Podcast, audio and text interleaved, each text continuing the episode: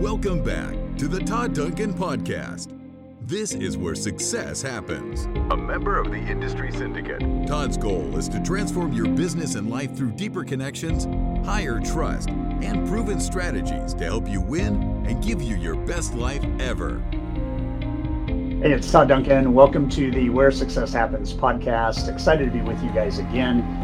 Uh, every time we do one of these, the goal is super straightforward. We want to give you ideas through story, through interviews, through dialoguing with people that I really am attracted to because of not only who they are as individuals, but what they do for the world.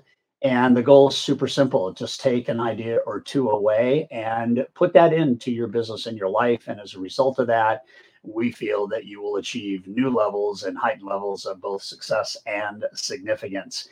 I feel really special to have our guest today. We uh, met uh, halfway through the year last year and uh, had a an amazing experience with our guest at at Sales Mastery and and kind of given the state of the world right now and given where so much uncertainty exists and and really taking a look at at some of the um, the things that are really getting kind of raw and real as we navigate life and and COVID and and all of that. Um, I think this guy's message is more relevant today than it could ever be. And so I'm going to welcome a good friend of mine, Joel Manby, to our our podcast. And uh, Joel, you look fantastic. It's great to see you again, and uh, welcome to Where Success Happens. Thank you so much, Todd. It's great to see you. It's great to be with you again. Yeah, we we met right in the middle of COVID and just had a lot to share. It was, it was fantastic.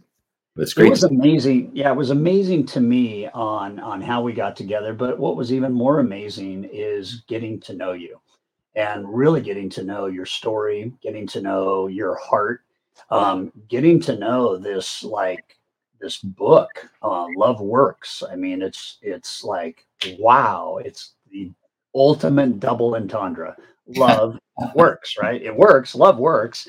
And what are the works of love, right? And uh, right. and I thought before we get into get into like like maybe some of the the works and and the words and the the whole idea of love. Um, give everybody, if they don't know who Joel Manby is, give us a you know a 10 minute what's your story, five minute, whatever it takes. Tell us your story because uh, I don't want to give it away. It's an impressive story. well, thanks, Todd. I really do appreciate that. And we did have a special time together. Um, I can imagine most of your listeners, when they hear a, a, book or a message around love, especially in a business context, it, it might set some people off. I, I know for me, it probably, uh, when I first heard it, it's really a definition of servant leadership, if you want to call it servant leadership.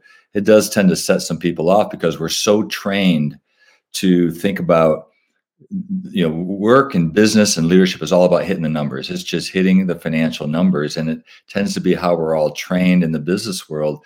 And so for me uh, even talking about this conceptually i know that sometimes i'm up against a language barrier with with some people and i just want to put the, any of your listeners at ease that i felt the same way when i was talked to about servant leadership. But i, I can to tell my story, I really, um, without going into tons of detail, I can really bifurcate it in two 20 year chunks of leadership. I've been a leader for 40 years. I'm, I'm 62. I've le- I led coming right out of undergraduate. I was actually a plant foreman right out of undergrad. So I've always led people and even led people before that in sports teams. In the first 20 years, I would call it my kind of pre servant leadership phase and the second 20 years was post servant leadership. And so as i tell the story keep that in mind because the, the first 20 years was basically I, I grew up in battle creek grew up very poor. My dad was a, a failed entrepreneur making about 50 bucks a week for five years. My mom told me when he died. So i grew up without resources but my dad taught me a really strong work ethic um, just really work hard um, and, and be good to people, and they'll be good back to you. But as I got into the work world, I didn't see much of that. I, I went in the auto industry. Um, as I said, I was a platform in General Motors. I rose up very quickly through the ranks, and actually, at, at an age of about 35, exactly 35, I became CEO of Saab North America, which was very young in the. GM system to be a leader of a division that size. But even though all that time, those kind of 20 years of being promoted and getting to that level, although I was commercially successful, I could tell you I, I felt a huge angst, or maybe call it a hole in my soul, because I knew there had to be a better way to lead than what I was being modeled and what I saw. It was all about the numbers. It was all about kind of a fear based culture. And if you didn't hit your numbers, you were out the door. There was not a great concern for people. But it wasn't just the concern that bothered, the lack of concern. It was the lack of creativity, the lack of ingenuity that I saw around me because people worked scared. It was more fear based. And I just knew there, there had to be a better way. But but Todd, I never I never saw it modeled. So even though for me, I came up in a, in a faith filled family and faith was an important part of my life. And I felt, boy, you know, this this man Jesus, this person talks about love, but I don't see it anywhere out there in the workforce. So I had this kind of angst of, you know, there there must be a different way because I hear this this one message at church or one message from my parents, and I don't see it anywhere in the work world. And then I was recruited away from Saab to actually run an Amazon.com startup called Greenlight.com. So back, some of your listeners may not remember, in 1999, 2000, you could buy a car on Amazon. That was our company. And Jeff Bezos was on our board, and I was in many meetings with him, which is kind of a whole story in of itself.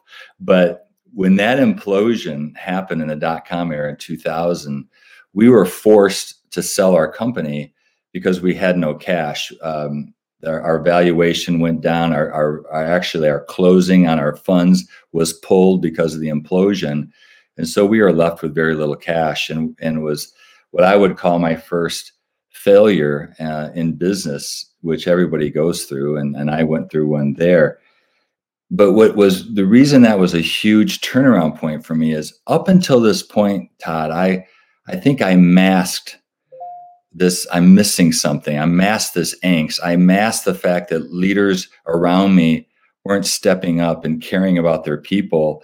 And i i kind of turned the other cheek so to speak and just let it happen. Because i was being successful i was commercially successful. But then when Greenlight happened and we were forced to sell I was I was at an incredibly low point, Todd. I I thought about getting out of business. I thought about even getting into counseling or coaching or something completely different because it just wasn't meeting my heart need. But by a, a really a, a, miracle that that Jack Herschend, who is the owner of Herschend Enterprises, which is a massive theme park company, I was already on their board, but only a board member. He called me and he asked me to be chairman and eventually CEO of his company because he was getting ready to retire. And it was such a miracle because I had no theme park experience. I didn't understand servant leadership culture, but he saw something in me and in my heart that drew him, which is why I think it was a miracle or a God thing or whatever you want to call it, oh.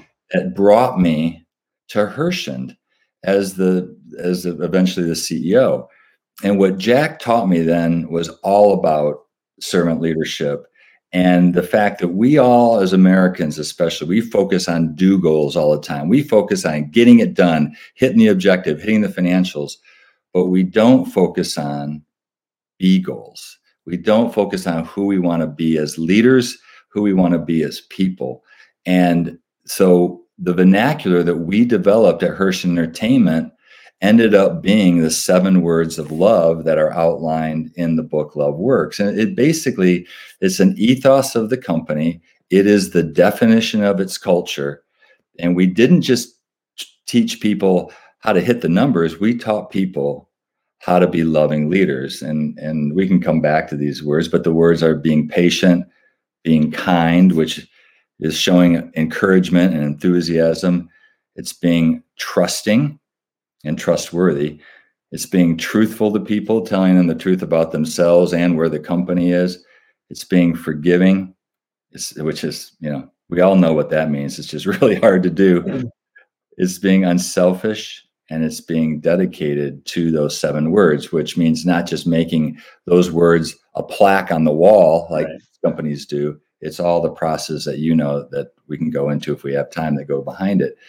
But the result of that, Todd, was it it it changed my life from seeing work as just a, a, some metric thing that is is about being successful numerically or financially to what kind of person am I when I lead and how do I treat people?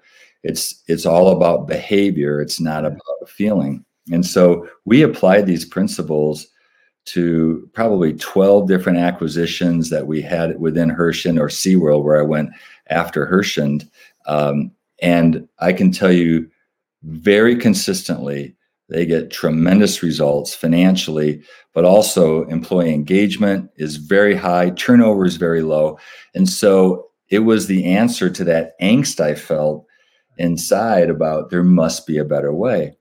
And just to finish out the story, what what happened at Herschend is uh, our company was was featured on Undercover Boss, which is that huge CBS, very successful CBS program where the CEO goes undercover. And when the nation saw that program, about 20 million people saw it because we followed the NCAA quarterfinals. We were just inundated with people saying, that's the kind of leadership I want to work with or for. And what what occurred to me, Todd, is I'm not the only one that had that angst. I'm not the only one that saw that leadership crisis, that leadership void. And so that's why I wrote the book Love Works is to show others that it is possible to model it for other people because in the first 20 years of my career it was never modeled to me and I don't want other leaders including the leaders listening to your podcast I don't want them to wait 20 years to find out what I found out at 40 years old. I want them to find out when they're 20 and 25 and 30 because it if you care about people, I feel like this is the only way to lead.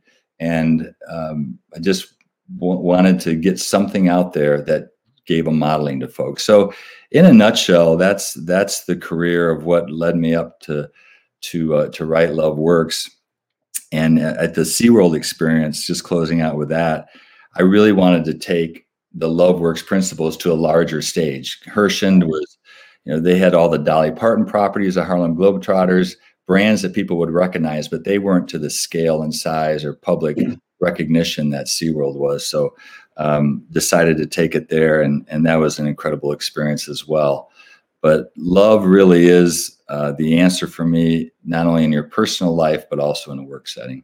Yeah, it's a beautiful way to start a beautiful conversation. And i think that um, you know at the end of the day your your ethos as a leader has to be joel used that word care and and there's nobody that will ever work for anybody who leads well when they know you care. And and i think a lot of people are going to go through the transformation of thinking that's actually the strongest skill even though it's a soft skill it's the strongest skill a leader has. And I think what's interesting about Love Works and the and the idea that these are timeless principles. What I love about the fact that it's timeless is you don't have to reinvent no. a truth. You don't have to, uh, you, you, know, you call them principles, timeless principles. A principle, if it's the right principle, is irrefutable. And and irrefutable is like people love being loved, and people love being heard, and people love being cared for. People love feeling uh, pride and and and achievement and accomplishment. And these are all principles that are human behavior principles. And i don't think a lot of people come to the leadership at least i know when i first became a leader like you it was like here's here's the here's the uh, business plan here's the p&l you know here's the metrics here's this this this this and this. And i think i don't i don't know if i took 20 years to figure it out but i don't think i perfected it anywhere near as fast as I could have. So I, I want to unpack this a little bit. How did you? So I, I I hope everybody knows the SeaWorld story, but in case they don't, talk briefly about that because I remember in our first exchange that that that's where. I mean, the way that you navigated that whole thing was with these principles, and it actually put you in a position where you now are a voice to leaders around the world. Um, so just give everybody in brevity the SeaWorld story. Sure, absolutely. SeaWorld, um, I think had to be one of the toughest CEO jobs in America in 2015, 2016 when I had it. Um, it it is a, it was a great paradox what was going on there. The very thing that made SeaWorld famous, which is Shamu the killer whale, had become its biggest liability. And that doesn't that paradox doesn't happen very often in business where your biggest asset becomes your biggest liability. like, like overnight. You know, we had a death for those who don't know, we had a death of a trainer uh, by a killer whale. The animal activists, especially PETA, uh, positioned it as uh, it was because we mistreated the animals and we're a bad company. And then there was a movie called Blackfish that came out that uh, our trustworthiness ratings as an entity went from 65% trustworthy to only 30% trustworthy within six months of Blackfish being shown over 500 times on CNN, uh, which I have to be careful what I say. They purport themselves to be a news agency, but that film would never pass any of its news agency uh, criteria for honest and true stories. I mean, it was 5% truthful, but 100% effective in destroying the company's reputation. And our sales had tanked. Uh, actually, the previous CEO was let go because of the lack of response to Blackfish. And there was also legislation coming up against the company. So I was brought in to turn the organization around. And I could give several stories, but I'll give one if, if you don't mind me going. Yeah, that, you know, one of the words of love that I described was truthfulness and trustworthiness. And I, first of all, I had to be really truthful with our team of how dire the situation was. Our sales had cut in half, our cash flow in a fixed cost business had cut in half. We had massive layoffs we had to go through. And it was a frank conversation of, you know, the survival of the, the, the few. Um, and sometimes some people have to go otherwise every the whole organization is going to fold and that's a really difficult conversation but we also had to pivot away from animal entertainment and so there was a lot of repositioning from a brand standpoint but the story of trusting happened when we ended up trusting a enemy of ours so to speak um, PETA was one animal active, activist group the other was called humane society of the united states but they were much more rational. And their CEO, Wayne Pacelle, and I, we met in, in private because we knew our two companies would not want us talking to each other. Um, it's almost like, you know, maybe Pelosi and Trump, that kind of hatred of each other, you know, or the company's hatred of each other, uh, just to give an example. But we developed trust and he ended up supporting our move. We ended orca breeding frankly, we were going to have to because we were being outlawed in the state of California. And we felt like it was just going to move east. So our only decision was if it's outlawed in one state, do we take it to Texas and Florida at our other two parks? We decided to do that, but we had to trust people that had formerly been our enemies. And when we came out with this announcement to stop whale breeding, Wayne went on TV with me to CBS Good Morning and Fox and Friends and ABC, all the all the talk shows, all the newspapers, so that he could say this is a good company who's taken a very difficult step in its business model to try to move in the right direction because marine mammals in captivity is not going to be 50 years ago 50 years to, from now what it is today. It's just kind of a dying thing in society. So that's one example of many of where we used trustworthiness which is one of the words of love to help turn the company around and within three three years, our trustworthiness had gone up. The numbers had come back, and uh, now they're they're more valuable as a company than you know even before Blackfish. But it it it was hard. I mean, there were there were dark days, uh, many dark days, and some of the board didn't always support what I wanted to do from a how we treat people. Um, but it was a great, great experience. Yeah, yeah and it positioned you now to have this great platform on a very um, unique and fresh and different approach to leadership. And you and I, you and I know each other well enough, and I think we know other leaders well enough to know that um, love is part of culture, and love is not um, a word that makes an organization soft.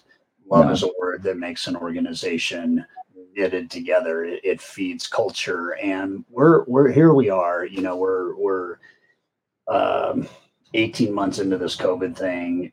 there's a lot of question marks everywhere. There's a lot of uncertainty. There's a lot of just craziness going on. We've got an economy that is showing some very, very desperate signs of what may or may not happen in terms of market corrections. We have all kinds of things going on with social and economic and and even political issues. Uh, the world feels like it needs a lot of love right now. And I was just on a webinar with about 300 leaders from a global organization. And one of the questions that one of the leaders asked was a leader, uh, it was a question about how do I how do I use my leadership platform to actually influence my followers? And I thought about you. I knew that we were going to be coming up on this, and and uh, and I said, you know, if people love you and trust you. They're going to love you and trust you because of what you have done for them, not because of who you are by title.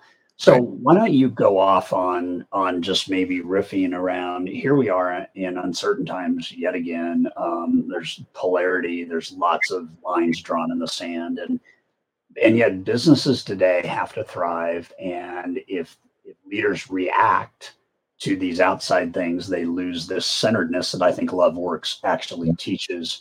Um, and I, I think the way we get through challenges is with love. And, and, it's not a weak statement. It's a it's a powerful statement. And culture always wins. I believe culture always wins. I believe culture eats strategy for lunch. And Love Works is a beautiful platform for cultural impact. Yes. So, what word is most important to you besides love? And and go off on that for a little bit. I mean, love and trustworthiness, huge. But well, that's I, another I, word. And and given the times we're in, how would you advise leaders listening or watching this? I, I, I definitely want to answer your question, but you said something that was so powerful. I think it needs to be reiterated to people in that love is not soft and love is not easy. And people, the biggest problem with the term love works, actually, publisher didn't want me to use it as a book title, is because it's misinterpreted as love the emotion, or as the Greeks would call eros love, right? Americans have a very limited vocabulary when it comes to these kind of uh, emotions or, or activities or behaviors. But this is a, actually the greek word agape is the kind of love i'm talking about. It is a behavior. It's it's how you treat people. It's not it's not a soft emotion. It's actually very difficult to be patient or honest with people or forgiving of people. Look i i worked both way. 20 years i would say i was not a great servant leader. 20 years i'd say i was it's harder to lead as a servant leader. It's not soft. It's difficult because you still have to hold people accountable, but you have to do it in a way that protects their dignity and hopefully keeps them coming back for a, another day of work, even though you've just had a, a tough conversation with them. So, thank you for saying that because most people apply the wrong definition in their mind of what love is. They think emotion and soft. It's it's a behavior and it's hard to do. So, thank you for that. But to answer your question um, as you ask, a couple words came to mind, or actually three or four that, depending on how much time we have. I, one, the first word in the seven is patient. And normally that means let's be patient with others when things don't go well. Let's praise in public and a mosh pile. Let's t- don't take them to the woodshed public. but I think in COVID right now, with everything you've mentioned and how uneasy it feels right now, politically, racially, economically. I think uneasiness is how I would describe how I feel.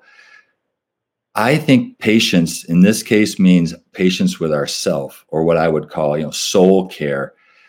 Hmm. I and I know this sounds a little soft, but we need to we need to pay attention to ourselves. And when you and I talked this morning, you were on the way to the gym, and I thought, good for Todd. He's he's taking care of his physical self, but it's our spiritual whatever your spiritual element is, it's important to stay there. Quietness. I when I'm on my game, I'm I'm in quiet time or or my emotional health. I mean, you you've read the stats, the this the suicide rate, the the mental depression out there and anxiety is at an all-time high. I would just encourage your listeners to be patient with yourself and make sure we are take care taking care of ourselves because feeding our soul and keeping healthy is not selfish. I actually think it's stewardship. If we, because no no weary leader can be a great leader, And I think it's okay to be patient with ourselves that we may not feel at our best right now. We may not feel like being a great leader, but we we have to take care of ourselves first. Does does that resonate with you at all? Well, I tell people all the time, and and and they look at me like cocky eyed and like, "What do you really mean?" And I say, "Listen, you have to take care of number one." Right. And when you look at any structure of human behavior, human performance, um, it all starts with the person. And, you know, whether you are a leader that is trying to go through a startup or you're a leader that is turning around an organization or you're a leader that is building an enterprise, if you don't take care of you, and I, I want to say this uniquely and and carefully, you can't take care of anybody. Not that I want you to show up at work as a leader thinking you're a babysitter and you have to take care of people in any relational structure that has human beings being, human performance, trust, love, connection, you got to take care of number one because you can't then be what God's got you set up to be. You can't be the husband or the wife that you want to be. I mean, fatigue is real and patience is hard and you've got to make time. I had somebody today on this this leadership call say, um, I, I feel guilty if I'm not available 24 7 to my global enterprise and it crosses nine countries and and and she really you could see her starting to cry and she's got a mammoth organization. And i said i said you're burning out and the message that you're going to send is it's okay to burn out. And what you need to do is gain respect from your team by putting some boundaries on self-care soul care. I love those two words soul care health care. And people don't do that. And i i really think that that the idea of loving um, people starts with loving yourself and i think leaders have to love not in a prideful way they have to love the gift of life. They have to love the gift of journey. They have to love the gift of title and responsibility because my dad told me a long time ago if you don't love what you do right. you should not be doing it. And so i'm fascinated with I'm fascinated with the fact that emotional connection, I believe, is missing in leadership. I believe that leaders don't take enough time to really get to know their people, whatever your inner circle, your first layer is, all the way through your organization. You got to teach people to love people. And I said to this group this morning, interested in your thoughts, I said, you can't move people physically to a new behavior until you first move them emotionally, which is why I was so intrigued by when I first met you in the book and, and where we are today on the podcast is if people know that you know what's important to them.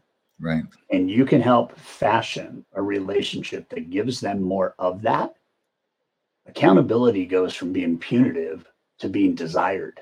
Yeah. Because it changes my life. And if I follow you because you've loved on me and you've changed the trajectory of my life and i'm a leader now in the company think about how that starts to replicate i i i think this is a very very well timed i could not agree more with what you just word said. word for leaders because you and you I, can't be hard on yourself the whole patience thing you know i think perfection is harmful i think progress is healthy and i think growth is optional. And hmm. I think far too often, if you're not patient and you don't teach your team to be patient, um, people burn out and they, they feel less than. They feel shame. They feel guilt. They feel all that stuff. So your words and your works in this book are just profound. So anyway, I, I, I go off on something because you went off on something. no, no, it's it's. I feel for that young lady. The story you told about the time zones because when I ran Saab North America, I had Asia markets as well. And you know, you're always on an early morning call with Europe and a late morning, late night call with Japan or, or Asia. But it, my heart breaks for her. But you said the right thing for all your listeners. If nothing can make up for uh, your own personal failure, or um, if you melt down or burn out or make a, you know, I, you and I talked about, and I don't mind sharing it when I was in a really low point in my life and wasn't practicing soul care, wasn't practicing taking care of myself, I, I, I had dysfunctional behavior, ended up costing me my first marriage, which is still the biggest regret of my life. And if I can stop one other person from doing that because I didn't practice this kind of patient soul care for myself when I was I was working 20 hours a day, seven days a week, trying to turn these organizations around. And I can definitively say it's not worth it. it you it's not. So I I would keep preaching that, brother, because you're if you save one person with your influence from having that kind of a personal meltdown, um, you've done it. The you've done a great job. The one other word that it's it's a little dicey that, but I'd like to talk through with you because I wonder how you feel about it. Yeah. Um, we we know that politically right now it's dicey. The the race issue makes it hard to have certain conversations with people. Um, in, in a way, even though truthfulness is so important, it almost feels dangerous right now to tell the truth or to be completely honest with how you feel. And we're, we're all afraid we're going to offend somebody or something we say on social media.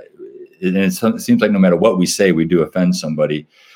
And the downside to that, where, where I'm afraid we're headed, is we stop wanting to be truthful because we're afraid of the ramifications and we must stick to being truthful, not only with our organizations and where the organization is, but also how people are performing.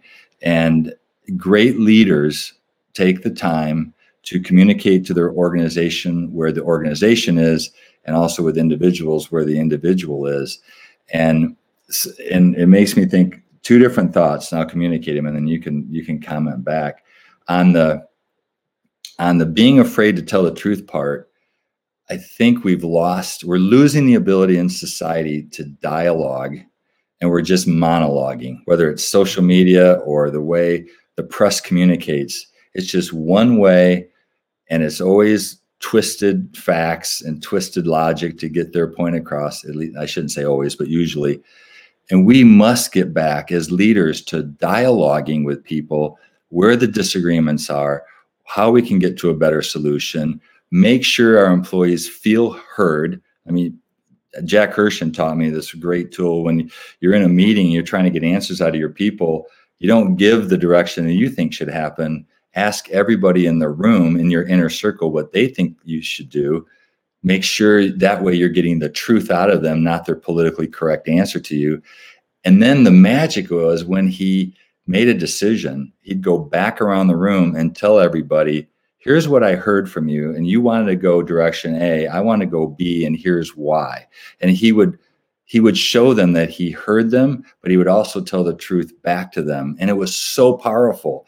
And I just feel like as a society, we're getting away from that. And it, it really, it really scares me because we must be truthful in this country. We have our issues are way too big as leaders, as family leaders, or as uh, uh, our political leaders to not have truth. So that's, that's another word that's very important to me. Well, I, I think for me, as I listen to that, um, I, I think that that people that are listening and watching this really need to gravitate to the idea that truth is powerful and truth said lovingly is very inviting and the responsibility of a leader is to be lovingly truthful and what right. i what i what i've recognized and i tell leaders this all the time is that the longer you avoid hard conversations the harder they become. And there's a gap i think between um, at least leaders maybe not fully understand leadership and they're still like managing. You manage as assets right. but you got to lead people. Right. The, the idea behind a hard conversation is the leader needs to understand it's actually the right thing to do for the person right and you know we'll put political over here and, and maybe we'll put religion over here and, and whatever that ends up being it ends up being but if we're looking at pure leadership the gift that you give through a hard conversation can change a person's life. And the time between when you know you should have that conversation and the time you have it is the magic hour because leaders that don't understand how to have a lovingly hard conversation end up underserving the talent, the human capital that they're actually ha- that they actually have on payroll. And so Deb and I, we we kind of arrive at this point, and I do it here. And I really appreciate what you just said because I'm about ready to go into a meeting that has a lot to do with the future of our company. And I have really clear ideas on what I want to do, but I'm hmm. not clear that my team knows, you know, what we want to do. And I'm not clear that I know what they would like to do. And it's a vital conversation to have because you're not a leader if you use authority to lead. Right. You're a leader when you use attraction to lead. At some level, people want to be attracted to a leader. So Deb and I, you know, I mean, marriages have hard conversations, and and leaders and followers have hard conversations. But um, our our pathway to that is, hey, baby, I really, really love you. What I'm about to say, I don't want it to come out the wrong way, but or and or whatever, and we do it both ways, you know. And it's just like we we think that that any of these conversations are like speed bumps on a road. And the longer we don't address whatever it is, they become bigger and bigger. And every, anybody knows when you go over a big speed bump that's not engineered the right way, it's a lot more in, in, invasive to the car and to you than going over a small speed bump. Everything that doesn't get handled that's important gets worse and harder to handle. So I mean, the loving thing to do is to have a loving conversation. Uh, you, Love you, and I think that's that so critical. yeah, You so- bring up the timing issue, and I'm so glad you did because every everyone listening to this podcast right now, and they're hearing this conversation, they probably have a little angst in their stomach of, oh, I know I need to have this truthful conversation with so and so, and you know what? To your point, it needs to be tomorrow, or it needs to be as short as gap as possible. The more we do it, the easier it gets. Um, you know, I always use the kind of start stop start continue format where you give them some balance so it's not just negative it's you need to stop doing this and start doing that but i want you to continue to do such an amazing job at this so we give them some balance but boy you're right um, waiting too long is damaging and we can change people's lives by being truth tellers to them um, one, one, one point before i go to an, a, third word it, that I want to emphasize what you said. You're going in to talk to your team. And what I see more and more right now with leaders is we've already said every everything feels a little unstable right now, whether a business model may be changing or there's high turnover right now, a lot of people taking new jobs. So Okay. teams are changing, strategies may be changing. You know, we may have a, a correction coming. And so what, what's that going to do to our our capacity as an organization in, in the mortgage business? all those things give us uncertainty. I think as leaders, so many times we want to go into those meetings and give real certainty of what the future is going to be. I, I think we can't. We don't know, but we can give clarity. And you use that term. I I need to be clear with them, even if you only know the first step of a five step process or the first step of a massive change that's coming or a first step in an organization restructure. I believe it's better to keep your whole team clear than necessarily certain about everything and and I love I love the fact that you use that term focusing on clarity not necessarily certainty because the future is is too unfor- un, uh, You know, unsure John Maxwell used to say, he said, fuzzy leaders have fuzzy followers. And it's like the, the you got to be clear, right? Because Yeah. if you're not clear, nobody else is going to be clear. It doesn't mean you have to be right. And it most certainly doesn't mean you have to have it all figured out. There's so much power in engagement when the team can see a dream and see a vision and they can rally behind it because then they feel that they have a stake in it. And I do agree with you that I think far too many leaders are trying to lead through authority, title, and expectation, board pressure, financial pressure, all that kind of stuff. When at the end of the day, you lead by connection. You lead by having a connected workforce that trusts you and they show up every single day and they trust you because you are a leader that has their best interests in mind. And it's uniquely almost kind of a dichotomy or a paradox because that's actually how you get better performance out of people. it by is. having them feel a higher level of engagement and being excited about what's next, right? And it takes you know it takes a a very secure leader to go into a room and say, "All right, here's our issues. What do you guys think we should do?" And listen short, saying, "Here's where we're mm-hmm. going," and not get, getting that chance to have that real truthful feedback from them because they're smart people. They wouldn't be on your team if they weren't and you still have the ultimate call of where we're going and by giving them a chance to speak doesn't take away any of your authority it actually builds your authority. So i love what you're saying there um, so we talk about patience kindness trustworthiness uh, truthful give us one more love works and then uh, we'll make sure everybody knows how to get a hold of the book and uh, obviously follow you on social and uh, let me go back. I, I want to go back to trustworthiness on one point that I didn't make. I, I, think is really important that I've seen in the in the in the context of this crisis we're in and COVID and this uneasiness we feel.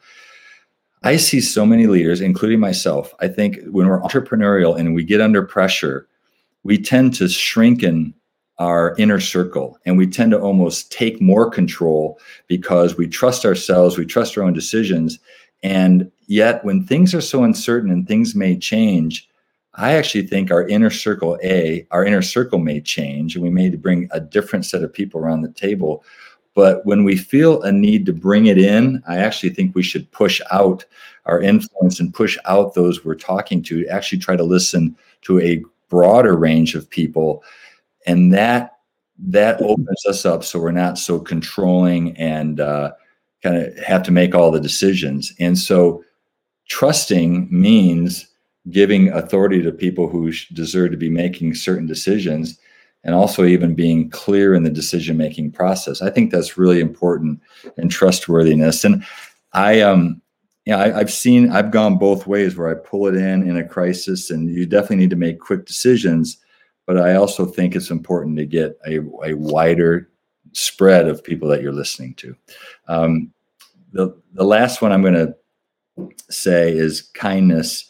And you've heard me probably say this before, but kindness does not mean we are nice to people all the time. We can't be. We, just like you said, you have to have difficult conversations with people. But the thing I see over and over again, and I just don't understand why humans, why we're all wired this way, is we tend not to be encouragers. And kindness does mean being an encourager, an enthusiastic encourager. And um, I've read some scientific reports, um, and, and others speak on this, that you actually need five pieces of encouragement for every one negative that you get to feed your soul and to, to kind of keep positive on a positive trajectory. Now, I think that's almost impossible. If we can even do two to one, I think we're doing better than most leaders. But every survey I've seen, and, and, and Gallup has clearly defined the six things that increase employee engagement one of them is is getting encouragement or getting uh, positive reinforcement on the job. It's free. It doesn't cost us a cent. And yet, in my experience as a CEO and all the surveys I've done, employee surveys, it consistently ranks lowest of anything we can do in making people feel engaged at the job. So, my point is please encourage people, especially right now, whether it's a handwritten note, a phone call, you know, I, I prefer a handwritten note than an email any day, but it's it's just taking the focus off of us onto them, which I know is a juxtaposition to our first point of taking care of ourselves.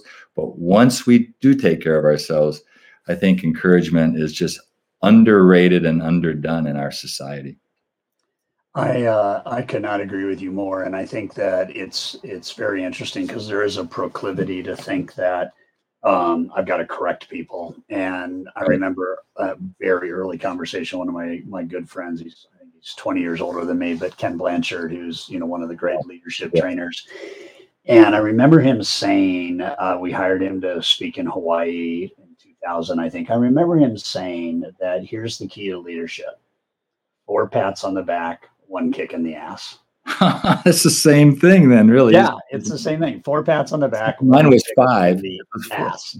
I love and, and it was interesting because he said, and this is this is something that Joel, I want to give you, and I'm sure you know it, but I want to give everybody that's going to be listening and watching this. On the way into the office, whatever that is. Um, and then consistently through the day, what I learned from Ken, what I try to emulate is who deserves my praise today? Who deserves my praise today?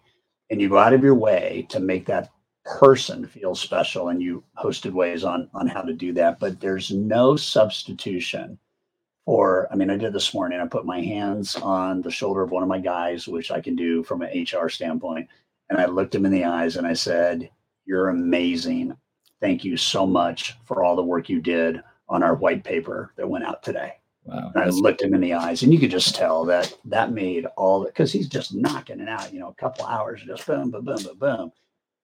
To stop long enough and just look him in the eyes and thank him. And I think this is what we need to do more often. And there's nothing that there's nothing negative about praising people honestly, transparently, authentically. Yes. Be real it has know? to be all. So you I can't agree more. Praise, yeah, false praise won't get you anywhere. But and you know what that does to you, Todd? When you come in and you're when you start your day thinking that way, yeah. It's a great practice for all of your listeners to follow. And, and Jack Herschend, by the way, he did the same thing. He started the day and he did it with four, you know, four notes that he would write, but you're you're thinking on the way in and it puts your mindset positive for the day as opposed to all the things that are going to go wrong. You're thinking of things that went right yesterday right. that you can praise for. It's a powerful principle for your listeners to take with them in their leadership journey but um, thank you for giving me the opportunity to to go into a few of those no, it's it's been awesome. So how how do people? Your social media right now is beautiful. I mean, I I love what I'm seeing on social and just uh, you know the the reminders that you're putting out there. How do people? What are your social media coordinates? How do people stay in touch? If, they, if, they just go on LinkedIn or Facebook, I have a, a professional page and just search Joel Manby. It'll it'll come up. Or joelmanby.com is a website. They can order Love Works there. Obviously, it's available on Amazon and other places as well. But if on my website, there are some free tools that come with the book, especially um, tips on how to lead through this crisis right now, through COVID crisis, that might be beneficial to your listeners. But um, so those are the those are the best ways, and, and there's some blogs there on the website as well. So joelmanby.com or LinkedIn and Facebook. But thank you so much for having me. I love, I just love our conversations. We are so equally yoked in so many ways, and uh, I hope I get to see you again live soon. You will, my friend, and thank you so much for joining us today. And uh, an exceptional, if you're a leader watching this, an exceptional dialogue to share with your inner circle, to share with your leadership team, and for them to share with their leadership teams. Because at every level in an organization, somebody's leading somebody. Yes. And we just got to understand that. And so, Joel, you're a remarkable human being. I have loved getting to know you. And this book, Love Works Seven Timeless Principles for Effective Leaders, you got to make it a mandate. You got to read it in the next 30 days and make sure you, at the end of the summer, uh, equipped to lead with love and all these powerful truths. So, way to go, man. I'll talk to you soon. Thank you so much, Todd. Good to be with you. Cheers.